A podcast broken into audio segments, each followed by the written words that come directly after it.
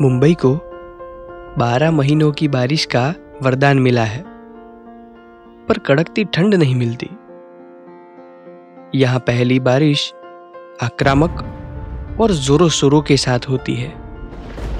महीनों बाद खिड़की के अस्तित्व का एहसास करना पड़े, ऐसी गर्मियों पर बारिश टूट पड़ती है।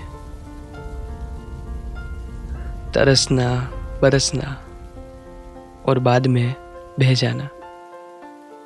हर किसी के नसीब में नहीं होता है। लंदन में पहली बारिश जैसा कुछ नहीं होता। पहली बारिश के रोमांच के लिए कोई प्रतीक्षा नहीं करता। बारिश गिरे तो रेनकोट पहन लेने का, रुक जाए तब निकाल देने का। वहाँ बारिश में शायद कुछ ही चीज़ें नसीब से गीली होती होगी।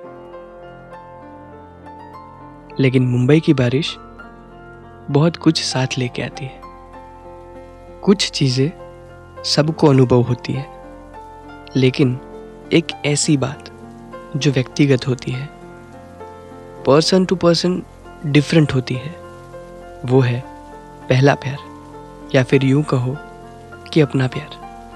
ये ऐसी चीज़ है कि जो अपने अलावा सिर्फ़ इंद्रधनुष को पता होती है।